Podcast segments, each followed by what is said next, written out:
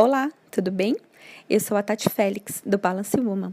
Gostaria de conversar um pouco com vocês sobre uma passagem bíblica que fala sobre o encontro de Jesus com Marta e Maria. Essa história está escrita em Lucas e em João. Em Lucas, no capítulo 10, versículo 38, diz o seguinte: Caminhando Jesus e os seus discípulos chegaram a um povoado onde certa mulher chamada Marta o recebeu em sua casa. Maria, sua irmã, ficou sentada a seus pés, ouvindo a sua palavra. Marta, porém, estava ocupada com muito serviço. E aproximando-se dele, perguntou: Senhor, não te importas que minha irmã tenha me deixado sozinha com o serviço? Diz-lhe para me ajudar. Respondeu o Senhor: Marta, Marta, você está preocupada e inquieta com muitas coisas. Todavia, apenas uma é necessária. Maria escolheu a boa parte, e esta não lhe será tirada. Bem, a Bíblia nos conta essa história. Diz que Marta e Maria eram irmãs, e também no Evangelho de João nós ficamos sabendo que elas tinham mais um irmão. O nome dele era Lázaro. Esse é um personagem também que ficou bastante famoso pelo episódio em que ele foi ressuscitado milagrosamente por Jesus. Lucas diz que Marta recebeu Jesus em sua casa. Por essa descrição, alguns estudiosos eles dizem que Marta seria então a irmã mais velha, possivelmente seria viúva e teria herdado essa casa do seu marido, porque pelas leis daquela época, se a herança fosse pela morte dos seus pais, a casa não seria de Marta, mas sim de Lázaro porque as filhas mulheres só eram herdeiras dos pais se não houvessem filhos homens na família, o que não era o caso, né? Bem, o nome de Marta, ele é original de uma raiz aramaica e significa algo como dona ou senhora. Ela é a única pessoa na Bíblia que tem o seu nome com esse significado. A gente não sabe muito sobre quem foi Maria ou Maria de Betânia, como ela ficou conhecida. Apenas que ela era irmã de Marta e de Lázaro. E que provavelmente ela era a irmã mais nova entre os três. Pela forma como os textos revelam, né? Porque Marta parece sempre assumir uma posição de liderança entre os três. Os evangelhos nos contam que Marta Maria e Lázaro moravam juntos em Betânia, que era um povoado que ficava perto de Jerusalém.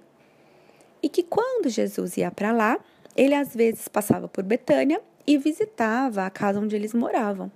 Jesus ele se hospedava lá com alguma frequência. Eles eram amigos. Então, certo dia, Marta e Maria receberam Jesus em sua casa. Enquanto a Marta tratava de todos os cuidados com os hóspedes, cuidava de todos os cuidados da casa, da comida, para que tudo ficasse em ordem e realmente aquele hóspede fosse bem recebido, Maria, a Bíblia nos diz, que ela se sentou aos pés de Jesus e ficou lá, ouvindo os seus ensinamentos. A irmã dela, Marta, ficou muito irritada e foi fazer queixa dessa atitude que a irmã teve para Jesus. Marta queria ajuda com os afazeres da casa. Então, em Lucas 10, 39, ela diz para Jesus sobre a sua inquietude. Mas Jesus, ele não pediu que a Maria fosse ajudar a irmã, ele não a repreendeu, ele não é, ficou do lado de Marta como Marta esperava. Pelo contrário, ele explicou a Marta que não era necessário ficar preocupada com tantas coisas. E ainda afirmou que Maria tinha escolhido bem ao dar prioridade a ele. Marta, Marta, andas inquieta e te preocupas com muitas coisas. Entretanto, pouco é necessário, ou mesmo uma só coisa. Maria, pois, escolheu a boa parte e esta não lhe será tirada. Essa é uma outra versão dessa passagem de Lucas 10, no versículo 41 e 42, exatamente sobre esse momento. Jesus, ele vai muito além do que Marta estava olhando. ele passa do assunto sobre os afazeres da casa, sobre o trabalho, para o real sentido da vida. Quando Jesus disse para Marta, nesse trecho, que somente uma coisa é necessária, ele estava sendo bem claro. Enquanto Maria tinha encontrado paz aos pés dele em apenas uma coisa, sentada ouvindo seus ensinamentos, Marta estava preocupada e aflita com muitas coisas e tarefas, incluindo principalmente o fato de estar servindo a Jesus. Eu gostaria de chamar a nossa atenção para alguns aspectos dessa história. Maria, ao meu ver, não deve ser vista como a espiritual e a Marta como a terrena, porque ambas aqui têm algo a nos ensinar. Eu também creio que todas nós temos aspectos de Marta e todas nós temos aspectos de Maria. Ou então todas nós podemos estar mais Martas ou Maria. Tudo depende no, do momento em que a gente está vivendo.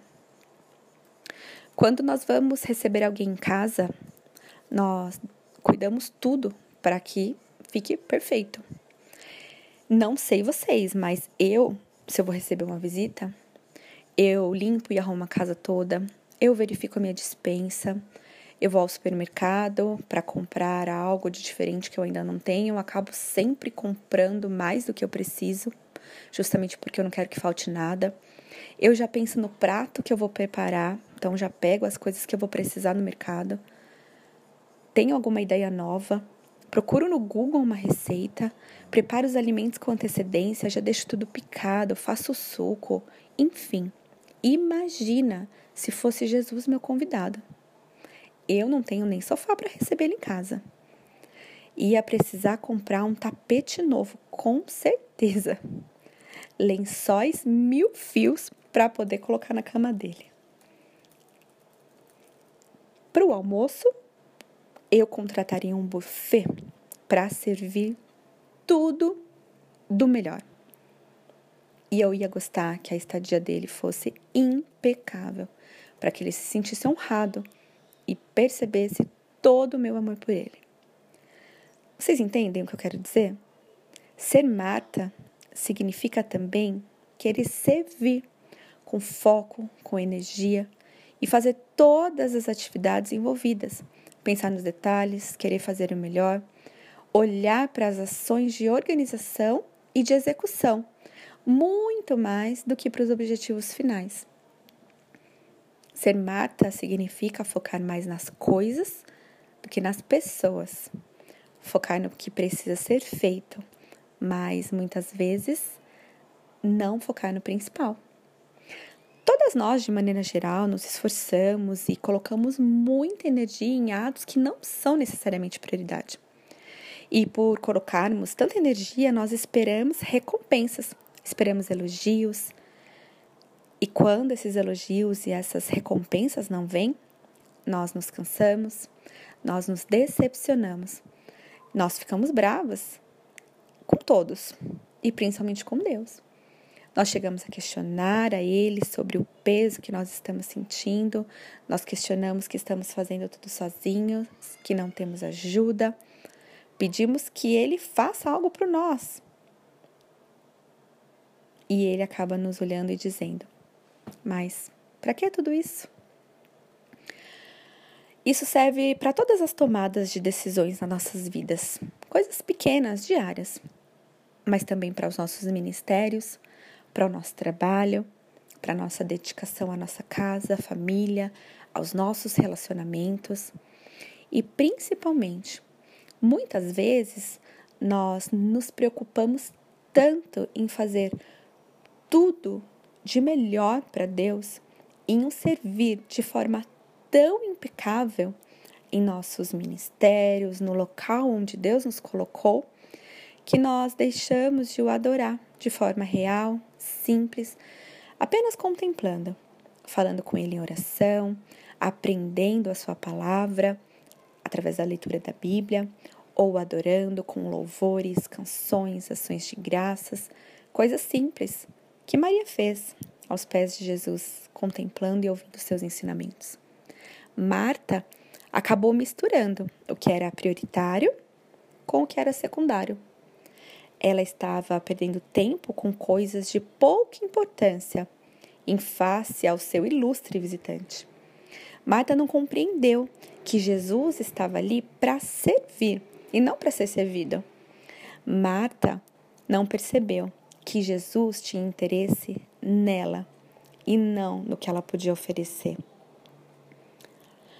Com essa personagem, com a vida de Marta, nós aprendemos que até mesmo os bons seguidores de Jesus às vezes precisam ser corrigidos e colocados de volta no foco, no foco correto. Algumas pessoas enfatizam demais a repreensão de Jesus sobre Marta como se ela fosse uma verdadeira incrédula e Maria fosse totalmente fiel. Mas o que a gente não pode jamais se esquecer é que Marta declarou uma das mais belas profissões de fé encontradas no Novo Testamento.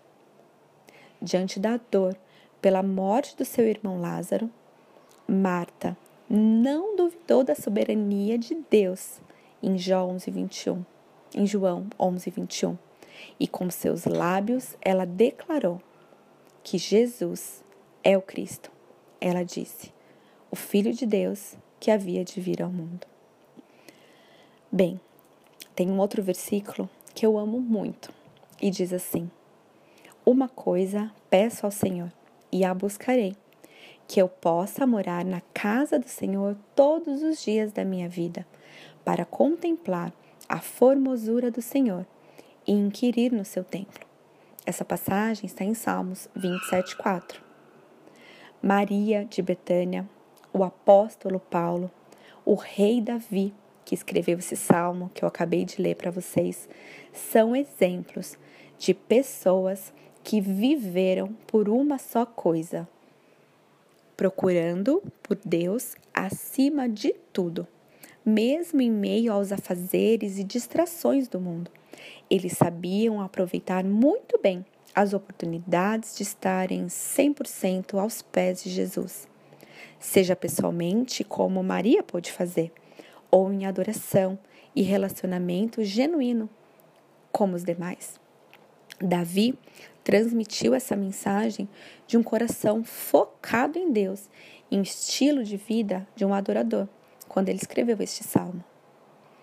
Se nós estudarmos realmente e meditarmos nesse versículo, comparando com os nossos próprios desejos, nós poderemos descobrir que você e eu que nós estamos buscando muito mais outras coisas do que a coisa que o salmista está se referindo.